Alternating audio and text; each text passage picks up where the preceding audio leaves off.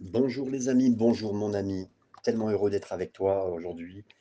Heu, je sais qu'un petit peu plus difficile aujourd'hui de régulièrement de vous envoyer des messages, mais je sais que vous êtes patients. Merci à vous. Je sais qu'avec ou sans moi, avec ou sans cette, heu, ce moment de partage, vous avez une vie avec le Seigneur et c'est ça le plus important mes amis et heu, voilà, merci Seigneur pour, pour toi mon frère, ma sœur et pour le la démarche que tu as de cette vie de prière, de cette vie de lecture de la parole de Dieu.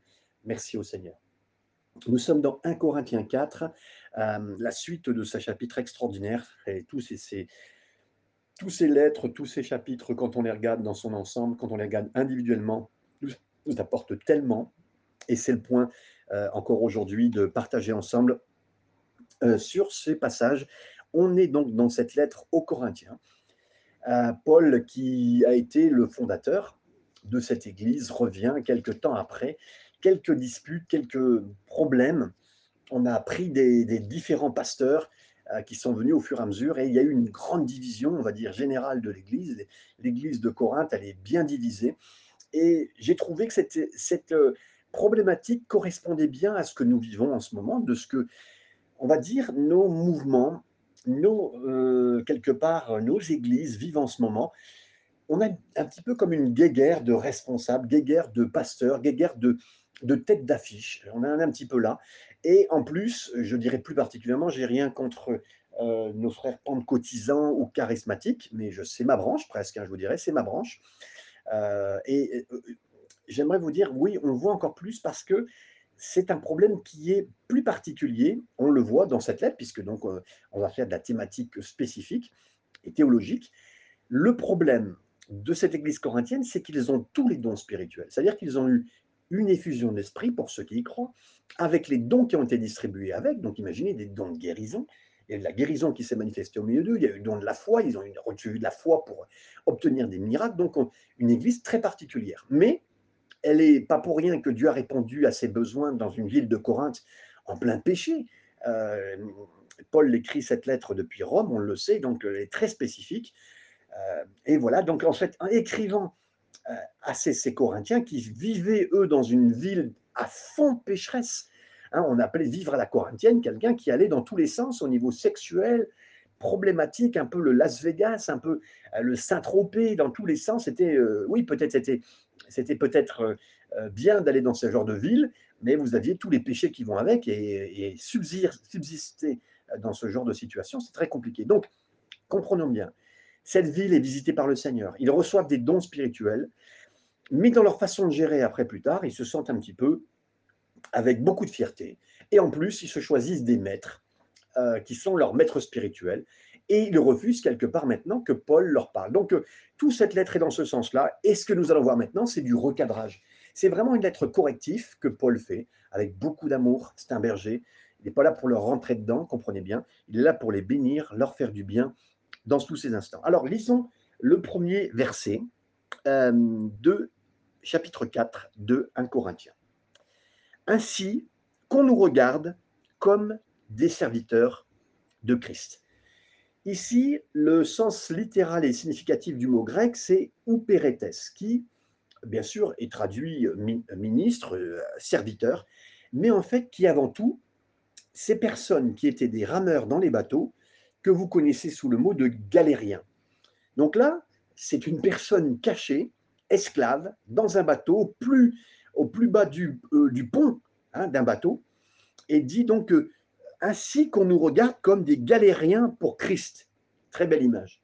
Les amis, on s'arrête là-dessus rien que pour ça, pour dire que il considère que c'est le Seigneur qui donne la cadence, qui est le capitaine du bateau, et lui se considère comme un serviteur, comme un galérien qui fait avancer l'œuvre du Seigneur, même si c'est pas lui le capitaine, mais il, voilà, il a sa part à jouer, elle est cachée, elle est un galérien, et là, ça veut dire tout pour ces hommes et ces femmes de Corinthe, parce qu'il y a beaucoup d'esclaves.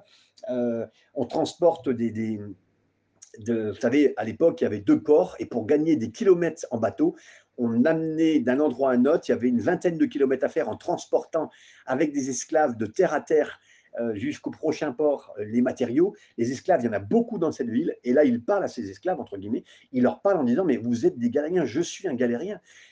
Vous vouliez des maîtres, vous vouliez des gens des leaders spirituels, des pasteurs hauts. Et moi, je vous dis une chose, je suis un galérien. Regardez-moi comme un galérien. Waouh, quelle image. Et Paul est en train de dire, moi, je préfère être conduit en tant qu'esclave dans un bateau, en tant que galérien devant tous. C'est quoi pour moi être dans un ministère? C'est quoi d'être des serviteurs? Je suis un serviteur du Seigneur. C'est lui mon capitaine du bateau. C'est ça que ça veut dire.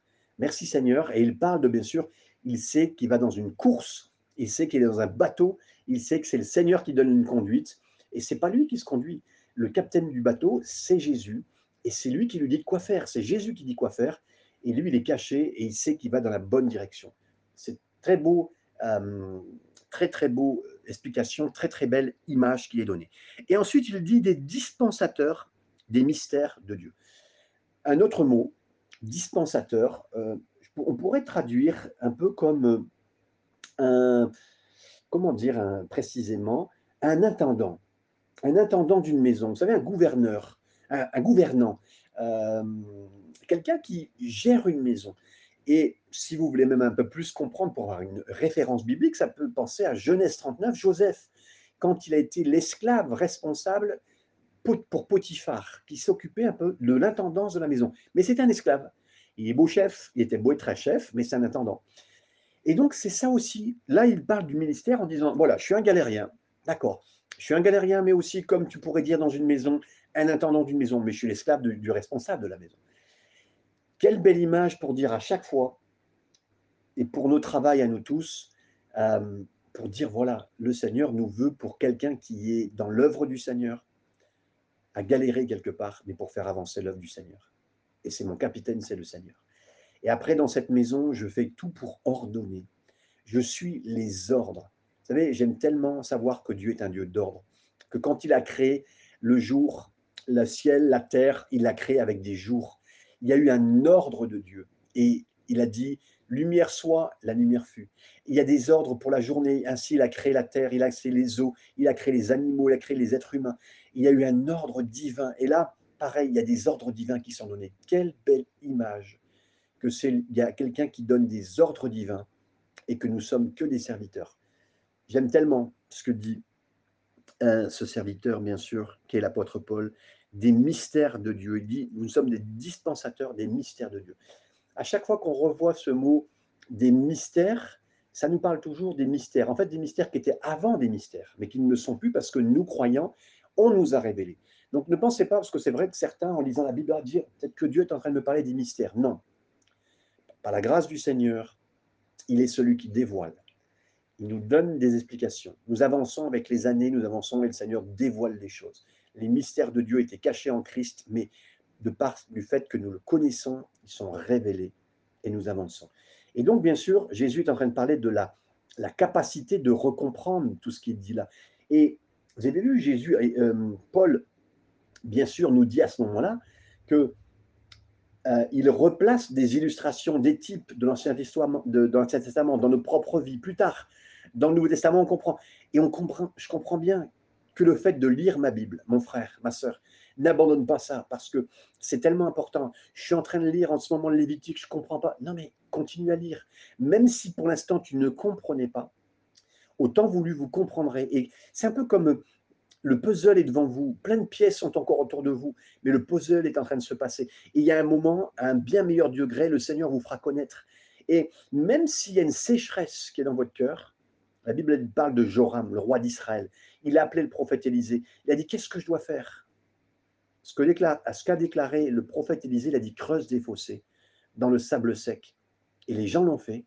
Et là, le lendemain, les fosses ont été remplies, remplies d'eau. Vous lirez ça dans deux rois chapitre 3. Oui, tous ces mystères qu'on ne comprend pas des fois dès le début, mais que le Seigneur nous révèle, nous poussent à chercher. Le type de la parole de Dieu, c'était de l'eau, dans le psaume 119, verset 9, Jean 15, verset 3, Éphésiens 5, 26. On doit continuer à creuser des fosses, même dans nos propres cœurs. Notre cœur est sec, on creuse, on veut plus avec le Seigneur. Et finalement, le Seigneur donne des sources rafraîchissantes. On a lu Lévitique, on ne comprenait pas. Et avec le temps et avec le moment de relire et de relire, on a creusé, on a creusé, on ne trouvait pas. Mais là, le Seigneur a permis que l'eau vienne dans nos cœurs par sa parole, par la Bible. Pourquoi il ne l'a pas fait tout de suite? Non. Pourquoi il n'aurait pas écrit dans un Corinthien euh, de parler de la section du mariage, section 2, il parlerait de la doctrine du Saint-Esprit, section 3, la prophétie biblique? Ça aurait été plus facile. Non. Il a voulu utiliser des analogies, des histoires, des images comme il vient de partager, je viens de vous partager, euh, du galérien, de cet homme qui gère une maison, des généalogies, des mystères pour notre esprit charnel. Et d'un autre côté, c'est passionnant parce que ça s'applique, c'est merveilleux pour tout homme, pour tout âge, pour toute culture. Ça s'attarde, ça s'attarde dans nos cœurs et nous, on étudie. Et semaine après semaine, mois après mois, décennie après décennie, on continue à avancer et on comprend de plus en plus ce que le Seigneur a fait. Et ce qu'on ne comprend pas, ça creuse nos cœurs. Mais la profondeur de creuser nos cœurs, le Seigneur vient remplir toutes ces choses au fur et à mesure. Alors continuez à chercher à la présence du Seigneur tel qu'il le dit ici. Verset 2. Du reste, ce qu'on demande des dispensateurs, c'est que chacun soit trouvé fidèle. Les amis, la plus grande nécessité d'un serviteur de Dieu, c'est qu'il soit fidèle. Pas qu'il soit créatif, pas qu'il soit quelqu'un qui, qui comprenne tout, non. Le ministère, le serviteur, le mieux réussi dans l'Ancien Testament, c'était un prophète qui a permis aux gens d'être sauvés partout où il allait. Non. Vous vous rappelez, par exemple, comme l'équipage du bateau dans lequel il avait voyagé, c'était Jonas. Toute la population plus tard a été sauvée au travers de Jonas, chapitre 3, verset 5, il nous dit peut-être 2 millions de personnes ont été sauvées. Vous comparez Jonas avec un autre prophète qui a prêché pendant 30 ans sans avoir une seule conversion. Si Jonas était vivant aujourd'hui, des livres ont été faits sur lui, on l'aurait même invité à venir chez vous. Vous imaginez 2 millions de personnes, on aurait dit c'est le pasteur Jonas, regardez, c'est l'apôtre Jonas, oh, c'est le directeur du mouvement, de, de, ce mouvement-là. Ouais. Et puis on aurait fait des vidéos, on aurait eu, il y aurait eu beaucoup de likes, il y aurait eu beaucoup de, de vidéos TikTok ou de snaps sur, euh, sur Jonas. Ah ouais, ok. Il a fait 2 millions de personnes qui ont été sauvées. Très bien, merci Seigneur. Et au même moment, un serviteur fidèle, Jérémie, aux yeux du Seigneur, prêche pendant 30-40 ans à des gens qui ne l'écoutent pas, qui le font pleurer. Il est assis au dernier rang des séminaires peut-être de Jonas. Il n'est pas connu, mais dans l'économie de Dieu, Jérémie a un tel impact que lorsque Jésus est rentré sur scène, on n'a pas comparé Jésus à Jonas, on a comparé à Jérémie, de ce serviteur qui pleurait pour les gens et ils pensaient même qu'ils étaient Jérémie. Dans Matthieu chapitre 16, verset 14, on parle. Donc mes amis, soyons fidèles. Euh, vous pourrez peut-être pas être remarqué, applaudi, on ne vous tapera pas sur l'épaule, on ne fera pas de vidéo TikTok de vous, mais Jérémie non plus. Et merci Seigneur, j'aimerais vous dire, il a été cité par Jésus. Et c'est ça qui me, correspond le plus de tout mon cœur avec vous et peut-être des serviteurs qui sont moins connus. J'ai été un serviteur connu, mes amis. J'ai été un serviteur connu. Euh, parmi les prédicateurs français, des fois à l'étranger, mais en, Belgique, euh, en Suisse très peu, euh, à l'étranger, et j'ai pu aller au Canada ou qu'importe. Mais aujourd'hui, mes amis, d'être dans les mains du Seigneur encore plus, et je ne critique pas ceux qu'ils sont, j'ai eu ma, ma, bonne période pour ça, ça m'a été, ça a été très bien pour mon cœur. Aujourd'hui, c'est différent, et je suis entre les mains du Seigneur, et c'est ça qui est le plus important. Versets 3 et 4, nous continuons ensemble. Il m'importe fort d'être jugé par vous ou par un tribunal humain, et je ne me juge pas non plus moi-même, car euh, je ne me sens coupable de rien, mais ce n'est pas pour cela que je suis justifié. Celui qui me juge, c'est le Seigneur. Très beau passage, encore une fois. Il dit, je ne suis pas inquiet de ce que vous me jugez. J'aime tellement en fait aussi, j'aime tellement en fait aussi de, de voir Paul. C'est pas ce que disent les gens qui l'importe le plus, c'est savoir être très proche du Seigneur qui est important. Euh, non pas que les gens ne sont pas spirituels, non pas que les personnes y croyantes autour de nous ne le sont pas, pas du tout. Il dit, moi je m'accorde même pas beaucoup d'importance à ma propre évaluation de moi-même. Eh, j'ai beaucoup d'efforts à faire, j'ai beaucoup de, pas d'efforts, j'ai beaucoup de, de, choses encore à comprendre, mes amis. Des fois, on s'évalue trop fort soi-même. Et on est très dur avec soi-même. Et on laisse ceux qui sont même des gens spirituels nous juger parce qu'on dira c'est important. La Bible, dit que euh, Dieu est plus grand que ton cœur. Dieu est plus grand que mon cœur. Et la suprême évaluation devrait être celle de Dieu. Et si vous avez du mal avec vous-même, mes amis, j'aimerais vous dire, prenez un temps d'arrêt en prière et mettez sur pause un instant alors que je suis en train de vous parler. Mettez sur pause et prenez du temps de dire, Seigneur, qu'est-ce que tu penses de moi? Comment tu me vois? Comment je suis à tes yeux? Euh, Je vous recommande aussi un livre de David Terry sur euh, la, le moment, des moments personnels avec le Seigneur pour le découvrir en 40 jours. Je pense que c'est en 40 jours, ou 30 jours, je ne sais plus exactement. Mais je l'ai lu. Euh, je reprendrai ce livre prochainement dans les mois qui suivent parce que ça m'a fait beaucoup de bien sur une évaluation, pas personnelle, mais de, des approches du Seigneur très simples et où on sent des choses nous concernant avec le Seigneur. Ça aide beaucoup de savoir ce que le Seigneur pense de nous d'avoir des images de ce qu'il pense de nous, des, ressentis de lui, pas de nous, pas mon ressenti personnel, pas le ressenti des autres. Et c'est tellement important. Il ne s'est pas laissé juger. Et là, le seul jugement qui comptait pour lui, c'est celle du Seigneur. Et encore, mes amis, jugement, jugement, c'est appréciation du Seigneur. Et là, quand il parle au verset 5, on continue, c'est pourquoi ne jugez de rien avant le temps jusqu'à ce que vienne le Seigneur. Là, il dit, mais il n'y a pas besoin de, vous juger. Et puis, que ce soit vous jugez vous-même ou jugez les autres, mes amis, ne jugeons pas les autres avant quoi que ce soit. Le jugement vient de Dieu. Juger les autres vient du Seigneur. On jugera les anges, mais ça sera au moment où il nous le dira. Donc, on n'a jugé personne. Celui qui juge, c'est le Seigneur et celui qui jugera et que le jugement tombera seulement le jour du Seigneur. Même un serviteur qui est tombé, même quelqu'un que vous n'évaluez pas bien aujourd'hui, laissez le Seigneur l'évaluer. Et c'est au dernier moment qu'on pourra porter le jugement. Pour l'instant, dites, il est comme ça pour l'instant. Même quelqu'un qui est tombé, il est comme ça pour l'instant. Même quelqu'un qui n'est pas encore sauvé, il est comme ça pour l'instant. N'apportez aucun jugement. Peut-être vous pouvez apporter une constatation présente, mais demandez l'aide du Seigneur, même pour le voir par la foi, en disant oui, c'est encore possible qu'il se relève. Voilà, mes amis. Mais là, oui, et là, quand il parle de ce jugement, il parle du Bema, du trône Bema. C'était à l'époque, quand on était euh, du temps des Grecs, quand il y avait, si vous voulez, euh, des choses qui étaient faites, euh, des courses, et puis des récompenses qui étaient données, on donnait des récompenses selon les résultats qui étaient faits. Alors, ce n'est pas que le Seigneur va nous donner des résultats et qu'on doit faire des bons résultats, pas du tout. Mais ça nous parle que le Seigneur a évalué et évaluera et le jour où nous rencontrons le Seigneur, il n'y aura plus de jugement. Il y aura un feu qui brûlera sur toutes nos œuvres et les œuvres, simplement les œuvres précieuses resteront. D'accord? C'est très important. Il y aura du feu dans nos vies, comme on l'a vu dans le chapitre 3. Il y a un feu de jugement qui viendra sur tout ce qu'on a fait pour évaluer. Et les belles choses seront récompensées. Mes amis, parce que certains croient encore qu'ils vont être jugés. Non, mais tout le jugement est tombé sur la croix.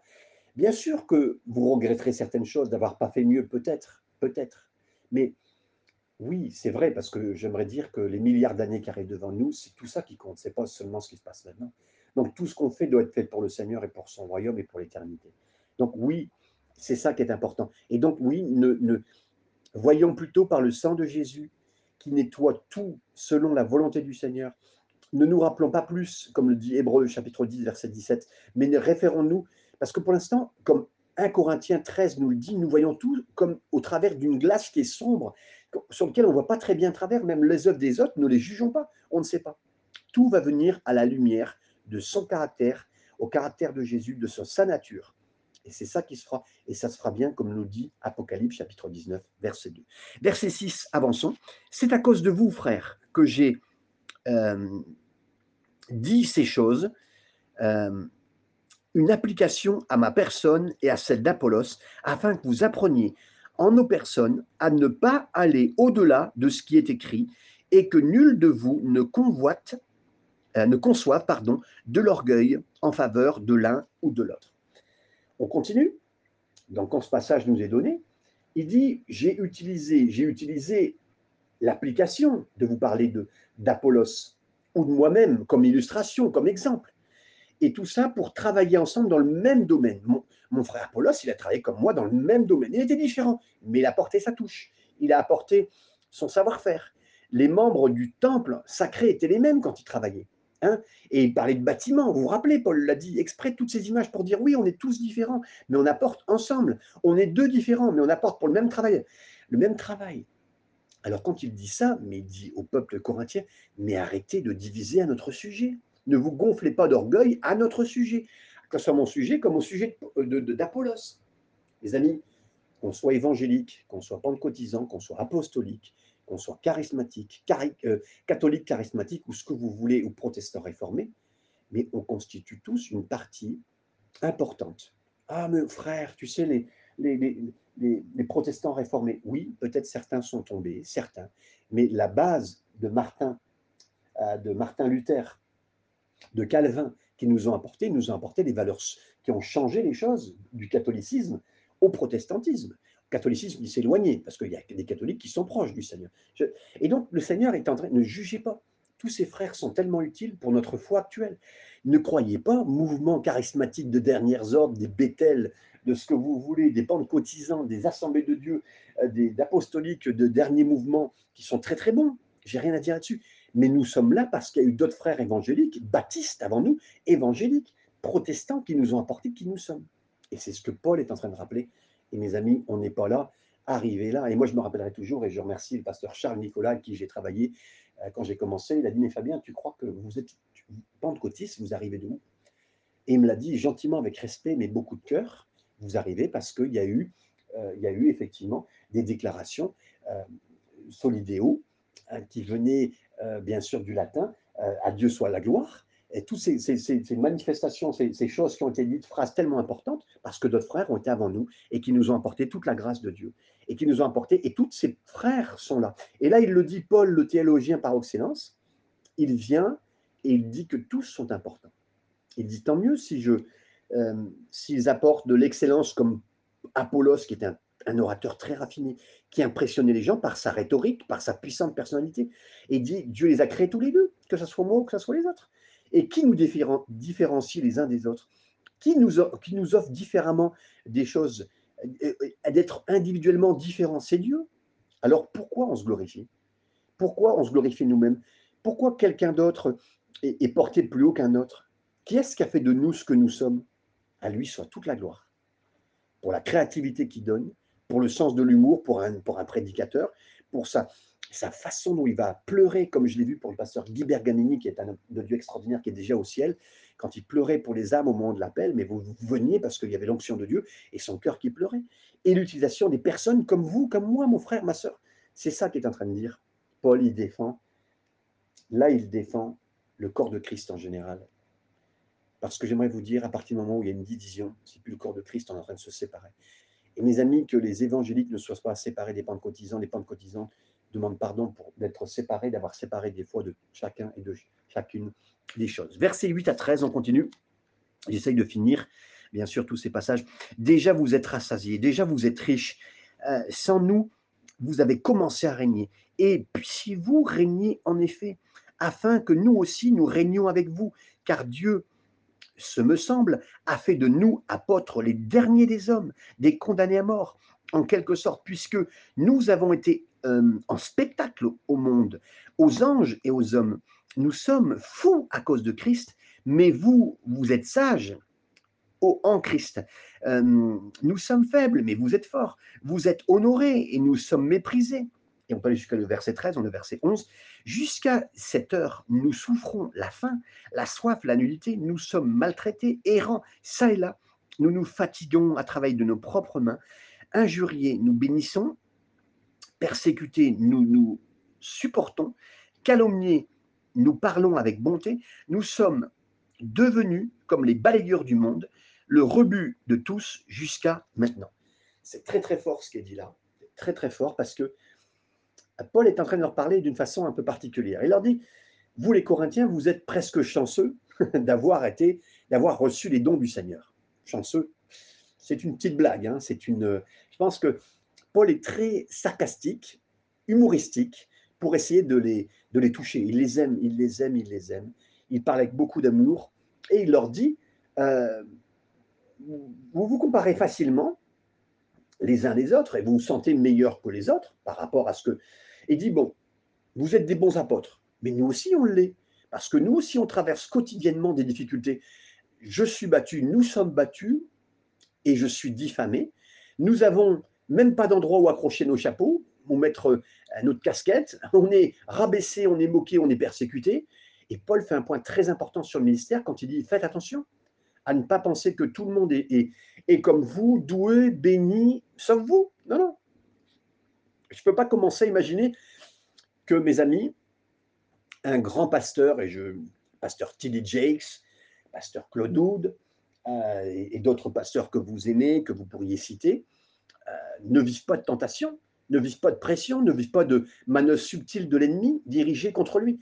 Soyez satisfaits de là où le Seigneur vous a planté, mes amis, et servez-le hardiment à cet endroit. Et j'aimerais même vous faire signaler quels sont les grands pasteurs à nos yeux ben, Ceux qui ont beaucoup de vues, ceux qui ont beaucoup de TikTok, ceux qui ont beaucoup de. Il faut le faire. Je ne veux pas vous dire que ce n'est pas utile. Mais nous, en tant que chrétiens matures, et là je parle à vous tous qui m'écoutez, c'est qui le pasteur le plus connu? Celui qui a plus de likes, celui qui est bien. On a vu qu'une prédication a été écoutée 100 000 fois, donc c'est une bonne prédication?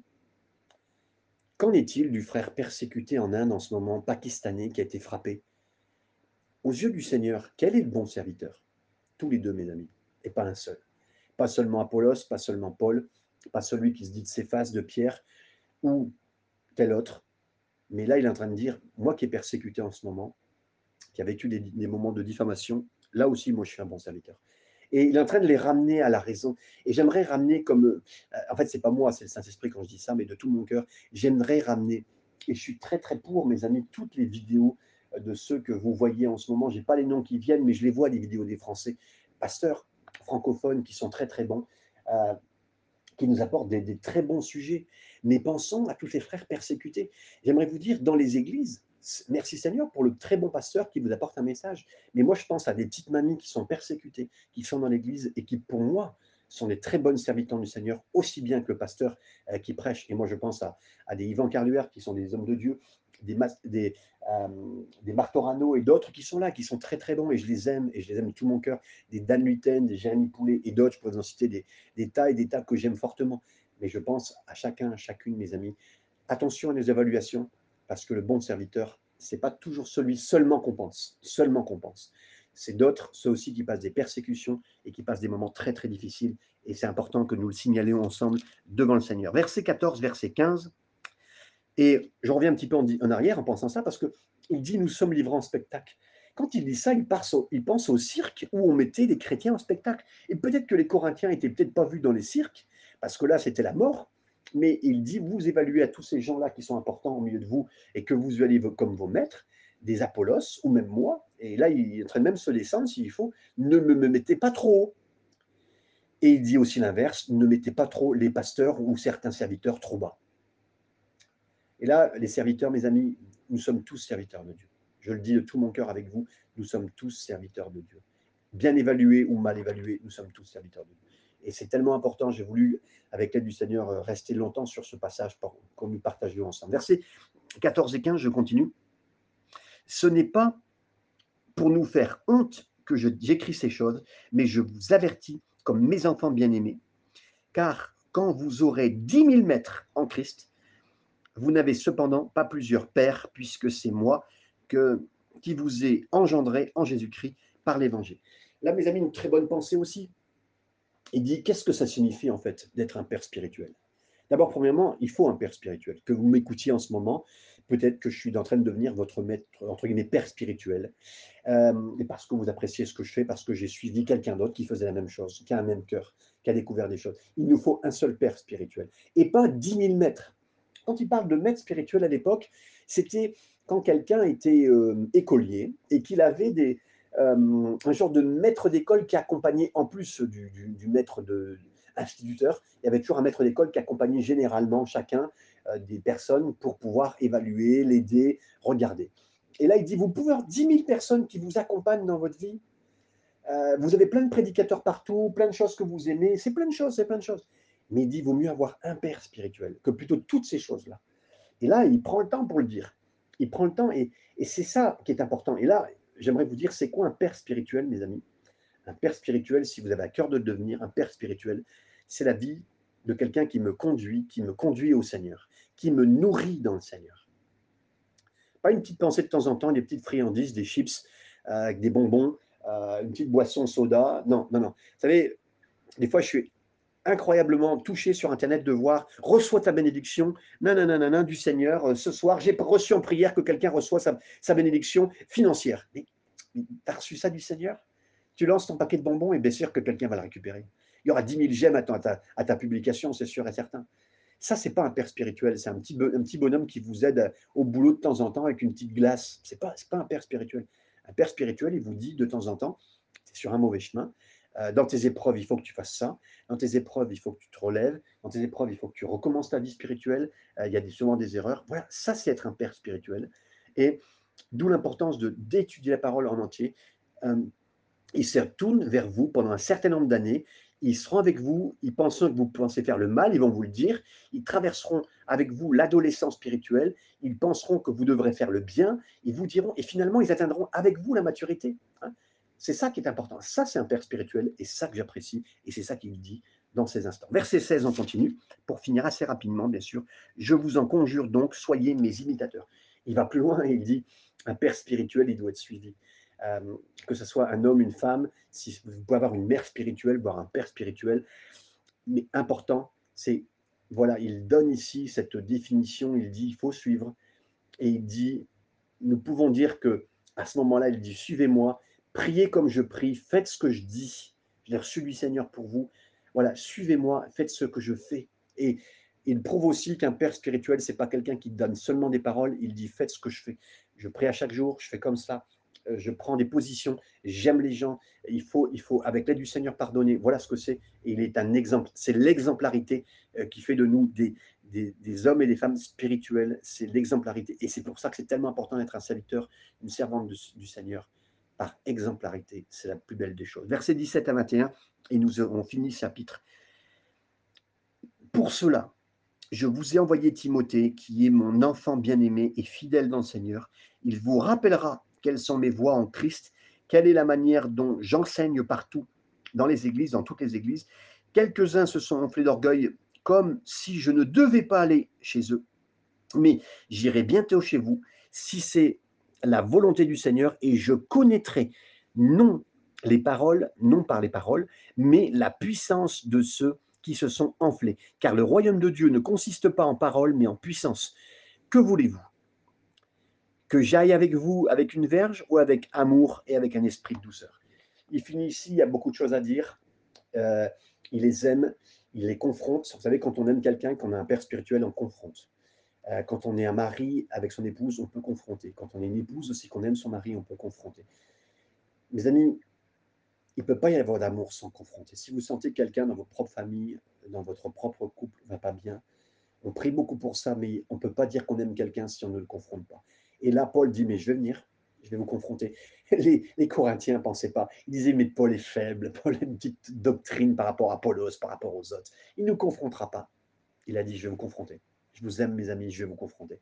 C'est dur à dire, mais je le dis pour tous les serviteurs, servantes qui sont là et qui écoutent, et pour vous aussi qui vous sentez euh, responsable d'un foyer, d'une maison, d'une famille, nous avons à confronter. Ne pensez pas qu'on doit laisser aller, on va prier seulement. Non, non, il y a un moment, il faut confronter.